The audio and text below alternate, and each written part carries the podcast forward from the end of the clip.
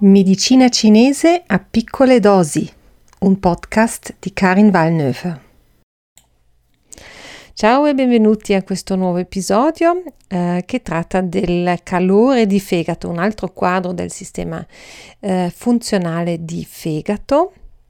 dopo la stasi di C di cui abbiamo già parlato. E se adesso parliamo subito delle cause, delle origini di questo quadro di disequilibrio del calore,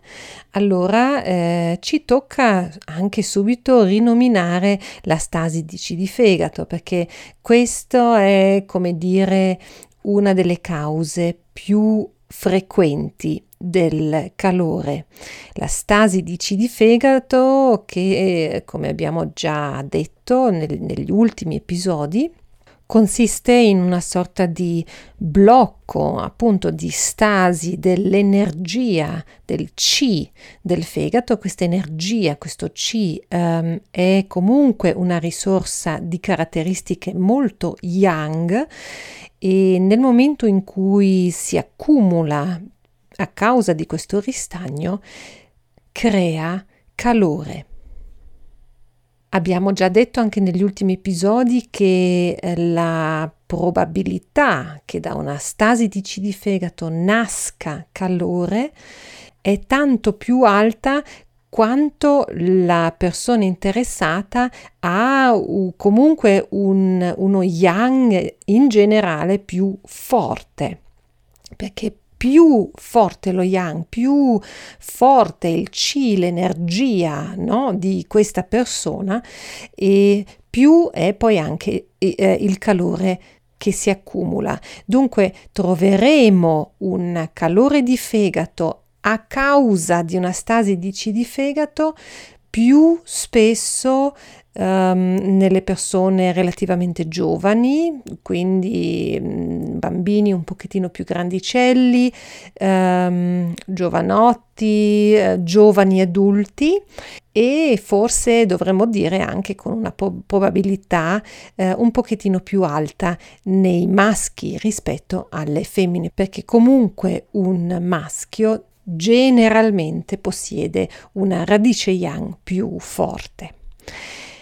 Questa dunque è una delle cause principali, stasi di C di fegato, e dunque in termini occidentali diremmo uh, questa è una causa psichica e per la medicina cinese ovviamente una causa interna.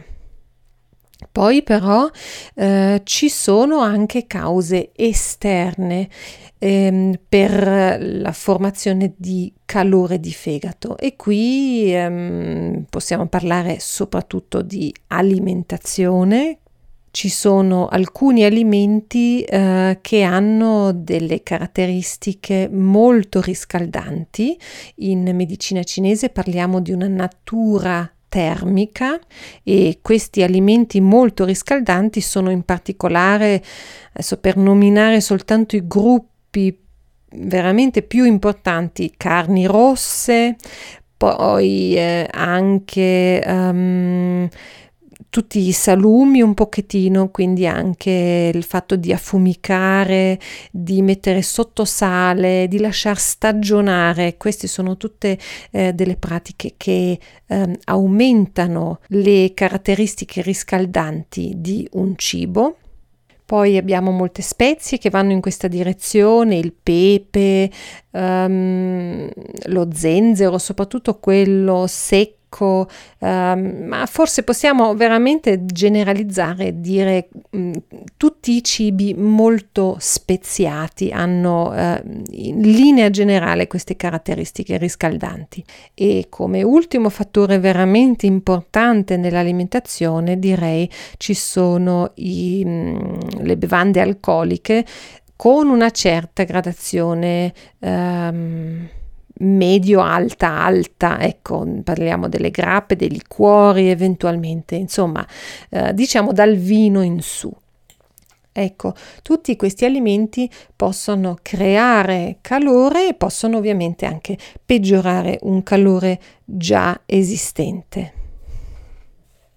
Ecco, la cosa che forse possiamo dire ancora è che se il calore nasce da una stasi di C di fegato, potremmo aggiungere anche dallo stress che è molto legato a una stasi di C di fegato come ehm, effetto. Se il calore di fegato nasce da lì, ehm, normalmente ecco, interessa subito da principio il sistema funzionale di fegato. Se invece abbiamo questi fattori nell'alimentazione che riscaldano eh, troppo e che poi finiscono per causare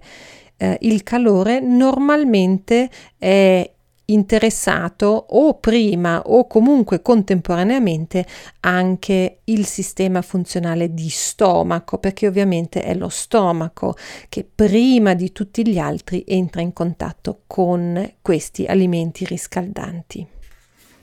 Ok, queste molto brevemente sono le principali cause per lo sviluppo di calore. Adesso andiamo a vedere un attimino eh, come possiamo caratterizzare i sintomi.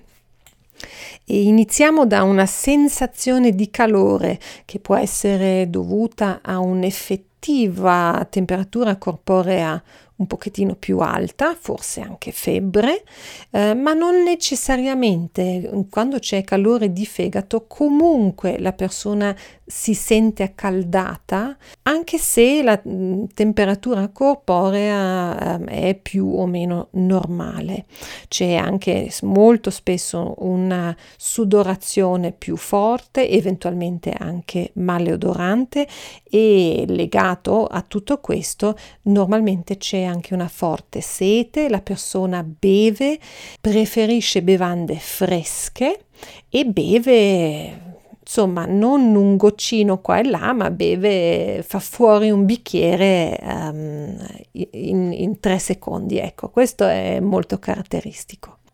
Molto legato a questa sensazione di calore è un eventuale rossore. Chiaramente eh, la circolazione sanguigna, soprattutto periferica, è un pochettino aumentata quando c'è calore, anche questo l'abbiamo già detto l'ultima volta, e ci può essere questo rossore. Ah, devo dire, tutti questi sintomi eh, che adesso descrivono non devono sempre essere presenti, ma sono presenti in molti casi. Ecco.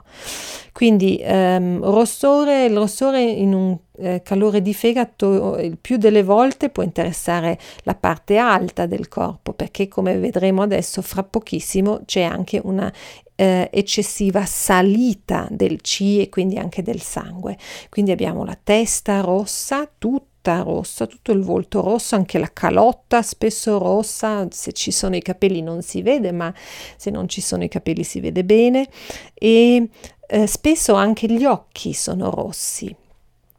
Mm, gli occhi sono comunque legati al sistema funzionale di fegato e in questo quadro qui possono essere rossi, eventualmente anche infiammati. Potremmo trovare anche una pressione um, intraoculare uh, uh, più alta, troppo alta.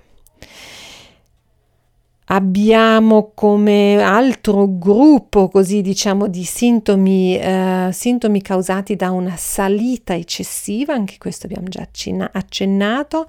possono esserci mal di testa che saranno o possono anche essere molto molto forti in questo quadro, ci può essere ipertensione, ci possono essere acufeni, vertigini, eh, tutto questo però il più delle volte Um, come dire, a episodi, quindi non sarà come dire un, un'ipertensione costante, ma saranno delle crisi, semmai ipertensive, normalmente anche legate a stress, a tensione, a rabbia, oppure se prima abbiamo parlato di questi alimenti che riscaldano, magari anche al consumo di uno di questi alimenti. Avremo poi un'accelerazione molto tipica di queste situazioni dove c'è troppo yang e quindi in generale la persona avrà molto spesso un polso accelerato, eh, legato al polso poi anche la respirazione sarà ehm, spesso accelerata e per quanto riguarda il sistema di fegato è molto caratteristico anche una sorta di accelerazione interna dei pensieri, ehm, della percezione, potremmo dire, e che riguarda eh, nel sistema di fegato soprattutto questa, questo slancio, questa voglia di fare, no? come abbiamo detto parlando della stasi di C di fegato. Um, quindi saranno persone uh, che progettano molto, che sono sempre spinti verso il futuro, che hanno poca pazienza, che um, iniziano qualcosa di nuovo prima di finire qualcos'altro, che spesso fanno una grandissima eh, difficoltà a sopportare qualcosa di un pochettino più lento, una persona più lenta, una situazione lenta, si impazientiscono molto perché dentro hanno questo slancio eh, molto molto forte, questa forte accelerazione di questa um, direzione in avanti. Ovviamente questo può anche essere positivo, voglio dire, se è, non, è, non è un, un, calore veramente patologico, una persona con un forte, diciamo, yang di fegato può essere un ottimo manager, per esempio. Il problema è quando poi questo calore diventa troppo forte, diventa patologico e non riesco più a trovare il mio equilibrio interno. Ultimo gruppo di sintomi, quello che riguarda le emozioni, l'emotività, diremo forse la psiche. Quando abbiamo un calore di fegato è tipica avere la rabbia, ira, e anche piuttosto esplosiva, anche qui andiamo un pochettino episodi, eh, quindi non è quella frustrazione continua che abbiamo visto nella stasi di C di fegato, ma qui è proprio una sorta di um, rabbia, um, sì appunto, esplosiva. Um, molto caratteristico anche il fatto che la persona sente quando si arrabbia proprio questa esigenza di fare uscire qualcosa, di, di, di una forte pressione interna che ha bisogno di, un, di una valvola, no? Um, e questa valvola può essere il fatto di urlare, uh, di sbattere una porta, forse anche di eh, ehm, diventare violenti. Molte persone veramente si controllano in questa situazione, non fanno queste cose che sentirebbero probabilmente il bisogno di fare. Ma ecco, la, il fatto che dentro di sé hanno queste immagini, questa questa propensione a esplodere, a far uscire qualcosa, questo è molto tipico per eh, questo quadro di calore di fegato. E adesso mi viene in mente ancora un'ultima cosa che forse è anche molto interessante perché ci fa ritornare un pochettino su un discorso generale di questo equilibrio tra yin e yang. Ed è che con questo quadro abbiamo um, un, a volte anche dei disturbi di, del sonno Uh, e l'ultima volta abbiamo parlato no, del fatto che un calore di fegato è una situazione di pieno dello, di yang, quindi c'è troppo yang, ma almeno in teoria, se non ci sono altri quadri di disequilibrio, lo yin sta bene. Dunque, questa persona che ha uno yin sufficientemente forte si addormenta e dorme bene, perché questo è il compito della radice yin. Poi però nella seconda parte della notte, quando lentamente lo yang dovrebbe ritornare attivo, e questo succede normalmente in modo molto graduale, forse a partire dalle 3 ecco 3, 4 di mattina fino al momento in cui ci alziamo, diciamo intorno alle 6, 7, quando c'è il calore di fegato, intorno a quell'ora lì, intorno alle 3-4 di mattino, eh, può esserci un risveglio eh, che è tipicamente molto brusco, cioè la persona si sveglia e ha la sensazione di non poter più dormire. Se si riaddormenta allora ci mette veramente due, tre ore fino a quando riesce ad, a, a riaddormentarsi. Si sveglia e proprio sveglia e a me piace pensare come questo disturbo del sonno come una conseguenza di questo yang di fegato che dovrebbe piano piano iniziare ad aumentare in queste prime ore, ultime ore della notte in verità. E se invece questo fegato è troppo forte, ehm, irrompe nel sonno in modo ehm, appunto violento e ci sveglia in modo brusco e definitivo. Ecco, questi sono i principali sintomi di questo quadro e la, il nostro episodio finisce qui. La prossima volta eh, andremo a vedere cosa possiamo fare per contrastare questo quadro di disequilibrio, per purificare il calore di fegato. Ciao ciao e alla prossima volta.